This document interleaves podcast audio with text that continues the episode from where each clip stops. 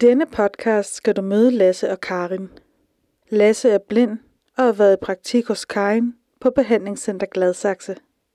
Her kan man få forskellige behandlinger, f.eks. massage og akupunktur. Og praktikken har ført noget godt med sig, nemlig et job til Lasse som massør.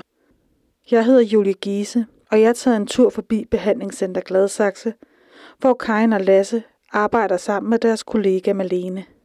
Da jeg kommer ind ad døren, siger de farvel til en klient, og vil gå ind i Lasses behandlingsrum. I dette rum er der gjort klar til Lasse, så han ved, hvor alting er. Vi sætter os rundt om massagebriksen og får en snak om praktikforløbet. Øhm, jeg hedder Lasse og er 25 år. Jeg er blind. Jamen altså, jeg kan, jeg kan se forskel på nat og dag, men, og det er også det hele, og arbejder som massør hos Behandlingscenter Gladsaxe. Jeg hedder Karin, og jeg har været massør siden 1993. Og jeg har haft mange i praktik hos mig. Og øh, det er også en af årsagerne til, at Lasse kom ind hos mig. Lasse havde søgt længe efter praktik, og det var svært at finde en arbejdsgiver, der ikke blev skræmt af, at Lasse er blind. Det fortæller Lasse om. Og Karin fortæller også, hvordan hendes umiddelbare reaktion var, da Ebers kontaktede hende, for at høre, om Lasse kunne komme i praktik. Jamen altså meget er jo det her med, at når man møder mennesker med et synshandicap ude i, på arbejdsmarkedet, så er der rigtig, rigtig mange arbejdsgiver, som bakker baglæns og slår bak, eller hvad man skal sige, og siger nej, det kan vi ikke, fordi det har vi ikke ressourcer nok til, og vi kan i og å, vi kan ikke, det kan vi bare ikke, fordi altså, det, det kan vi ikke håndtere. Og det møder man rigtig, rigtig meget af, synes jeg. I første omgang tænkte jeg nok, nej, det tror jeg ikke, jeg kan. Fordi nu er jeg kun mig selv tilbage om alene. Det var egentlig min akt, at nu skulle jeg være herovre for mig selv i rigtig lang tid. Og så skulle jeg bare gå på pension på et eller andet tidspunkt, når det passede mig. Øhm, men på den anden side set, så havde jeg øh, fra flere af mine kollegaer rundt omkring fået at vide, at Lasse ledte højt og lavt for at finde en praktikplads. Og jeg måtte jo så indrømme en ting. Jeg synes jo også, at det var sejt, at man øh, som synshandicappet går ud og tager en uddannelse som massør. Fordi det er virkelig noget, der er krævende, når man tænker på, at man skal anatomi, fysiologi, sygdomslæger, man skal det hele igennem. Da jeg så ligesom snakkede lidt med Kim, så sagde jeg, at selvfølgelig kan det lade sig gøre. Både Karin og Lasse kan huske første gang, de mødte hinanden. Ja, det kan jeg godt jeg vidste jo ikke rigtigt, hvad jeg skulle forvente, fordi jeg havde skrevet sammen med Lasse, og så havde jeg jo sagt til ham, at jeg synes, at øh, han skulle komme ud, og vi skulle se hinanden lidt an. Så, øh, så Lasse kom ind ad døren, ikke? og så tænkte jeg, jamen her, du milde Gud, det er jo en lille pus, der kommer ind ad døren der. Og så drillede jeg ham lidt med det. Men øh, da vi så ligesom havde overstået det, jeg blev enige om, hvor er du henne, og hvor er jeg henne, så snakkede vi bare. Og det gik bare ud af landvejen. Der var ikke nogen problemer. Øhm, og jeg kan også godt huske det der med, at Karin hun skulle lige, lige mobbe mig lidt omkring det der med, med, med lille pus. Det, ja.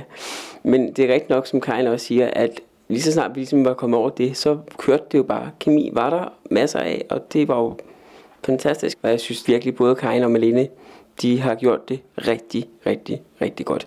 Og har taget mig ind i deres lille hule her, hvis vi skal sige det sådan. Lasse tænker på øjeblikket, da han fik besked om, at praktikken var i hus. Jeg var oppe at køre og sådan noget super glad, super, super glad. Nu, hvor efter at jeg havde brugt så lang tid på at søge. Så det var jo super dejligt, at der endelig var en, som gad at sige, ja, det vil vi rigtig gerne. Så det var jo rigtig dejligt. Og altså, jeg synes også, at jeg har lært noget hver dag. Altså jo, jeg lærer rigtig meget af Karin og også Malene omkring, hvordan det er at være på arbejdsmarkedet. Det har jeg ikke prøvet før, før jeg kom herud, så jeg vidste ikke rigtigt, hvordan var det egentlig at være på arbejdsmarkedet overhovedet. Men det har jeg virkelig fået meget at vide om i forhold til at være her. Og også øh, af Karins mange, mange års erfaring som massør, der har jeg også haft en rigtig stor glæde af det. Så jeg er rigtig glad for at være sammen med Karin og Malene. Karin fortæller om de udfordringer, hun står overfor som arbejdsgiver – den udvikling, som Lasse har gennemgået, og hvordan forløbet endte. Lasse øh, var jo under rehabilitering, da han startede her. Og en af de ting, som man som arbejdsgiver nok skal se i øjnene, det er, at når du har en, der har et fysisk handicap, eller, eller det er jo nok ligegyldigt, hvad det er, så kan man ikke lade være med at involvere sig. Og det vil sige, at øh, det var jo både i, hvorfor i alverden får han ikke flere penge, end han får der, til øh, okay, vi skal lige have sat en øh, knap op på lyskurven heroppe, så han kan også kan gå over gaden uden at blive kørt ned. Ikke? Så det er alle mulige små ting, der ligesom kommer ved siden af. Men som jeg siger, jeg bliver jo også klogere. Det er en god ting, synes jeg, og jeg synes, vi har haft mange udfordringer, men vi, Lasse har gudskelov også humor, og det synes jeg er rigtig, rigtig vigtigt, at han har det. Fordi nogle gange så øh, driller vi meget hinanden, og har en eller anden med, nå ja, kan du lige se det her, Lasse, eller sådan et eller andet. Øh, og det tror jeg er vigtigt, at man ikke sådan er for personligt for sart. Men jeg synes, at øh, vi har lært meget, og jeg synes, han har udviklet sig rigtig meget. Fordi da Lasse kom her, der var han nærmest wellness-massør, og jeg er dybtegående fysiologisk massør. Så det var to forskellige ting, at sige til Lasse. Ved du hvad, Lasse, dem der, der laver wellness massage, dem er der mange af. Det skal du ikke gøre. Nu skal du herind, og så skal du lære det her. Og det har vi så brugt meget tid på, og derfor gør jeg også det, at jeg ligesom prøver at forklare ham, hvorfor behandler jeg sådan, som jeg gør. Hvorfor er den her muskel sådan der? Hvor, hvad kan sammenhængen med det her være? Nogle gange kan der også ligge sygdomme bagved, og det skal vi jo også være ops på. Så der er rigtig mange ting. Og Lasse, han, øh, han er med på det værste, tror jeg, et eller andet sted. Fordi hver gang jeg siger til ham, nu skal du komme og mærke her, nu skal du komme og gøre det her, så stiller han bare pænt op, og det, den ro skal han have. Han har aldrig sagt nej, og han er aldrig sur. Det er selvfølgelig lidt et problem. Så kan jeg jo heller ikke tælle mig at være sur, vel? Men øh, så synes jeg, det har været en dejlig udfordring at have ham. Og det kan jeg kun anbefale. Øh, da praktikken ligesom sluttede, så blev vi jo så enige om, at Lasse han skulle jo ud og arbejde, og han skulle jo prøve at stå på egne ben som massør. Og derfor øh, så sagde jeg til ham, at det kunne jo ikke blive noget, jeg slap ham løs på gader og stræder, uden noget som helst, så jeg måtte hellere beholde ham her hos mig.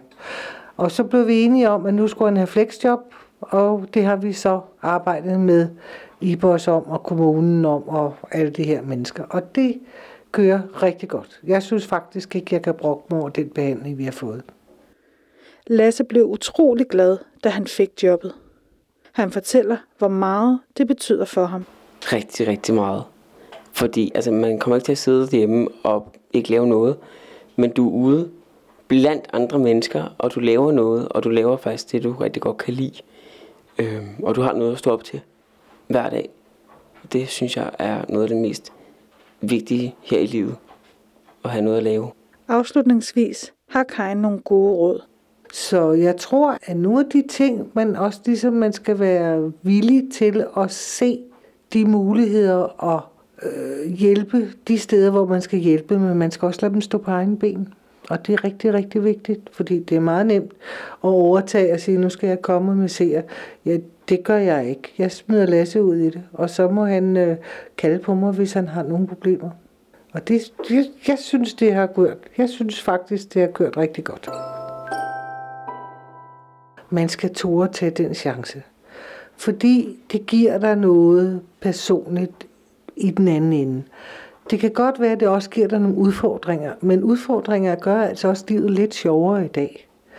Der er mange ting, jeg har gjort med Lasse, hvor, hvor hvis I havde sagt det til mig fra start af, så har jeg nok sagt, hold op, nej, det kan jeg da ikke deltage i.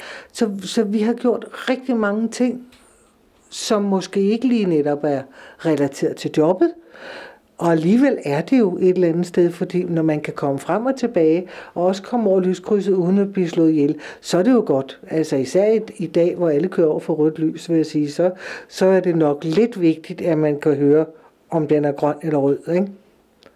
Jo, jeg synes, at jeg kan kun anbefale, gør det, hop ud i det med begge ben. Det kræver lidt, ja, men du får 600 km tilbage igen. Det er altid dejligt, når man kan tage en borger med en virksomhed for at etablere en virksomhedspraktik, og dermed være med til at afslutte et ofte langt afklaringsforløb. IBOS oplever ofte, at borgeren udvikler sig i praktikken og løfter arbejdsopgaver, der giver værdi for virksomhederne. Det skaber mulighed for, at borgeren kan blive fastholdt som medarbejder efterfølgende. Afslutningsvis vil vi give fem gode råd til, hvordan man med en praktik kan skabe en jobmulighed. 1. Inden praktikken skal I aftale arbejdsopgaver og anskaffe hjælpemidler, så der bliver taget højde for borgerens skånebehov. 2. Sørg for klart definerede arbejdsopgaver. 3. Sørg for både virksomhed og borger får et godt udbytte af forløbet. Derfor skal arbejdsopgaverne også afspejle borgerens faglige og personlige kompetencer. 4. Vær opmærksom på, at behovet ikke altid er klart for virksomheden forud for praktikken. Jobskabelsen ligger ofte i, at man for eksempel tilrettelægger arbejdsopgaver anderledes, så de øvrige medarbejdere kan arbejde mere målrettet med kerneopgaven og skabe en ekstra værdi for virksomheden. Eller at borgeren kommer til at løse opgaver, som kan spare virksomheden for penge. 5. Husk, at virksomheden kan blive kompenseret med ordninger, som lovgivningen giver mulighed for. F.eks. tilskud til personlig assistance og hjælpemidler. Du kan læse mere om IBAS' arbejdsmarkedsforløb på ibas.dk, og du kan kontakte arbejdsmarkedskonsulenterne på 39 45 25 45.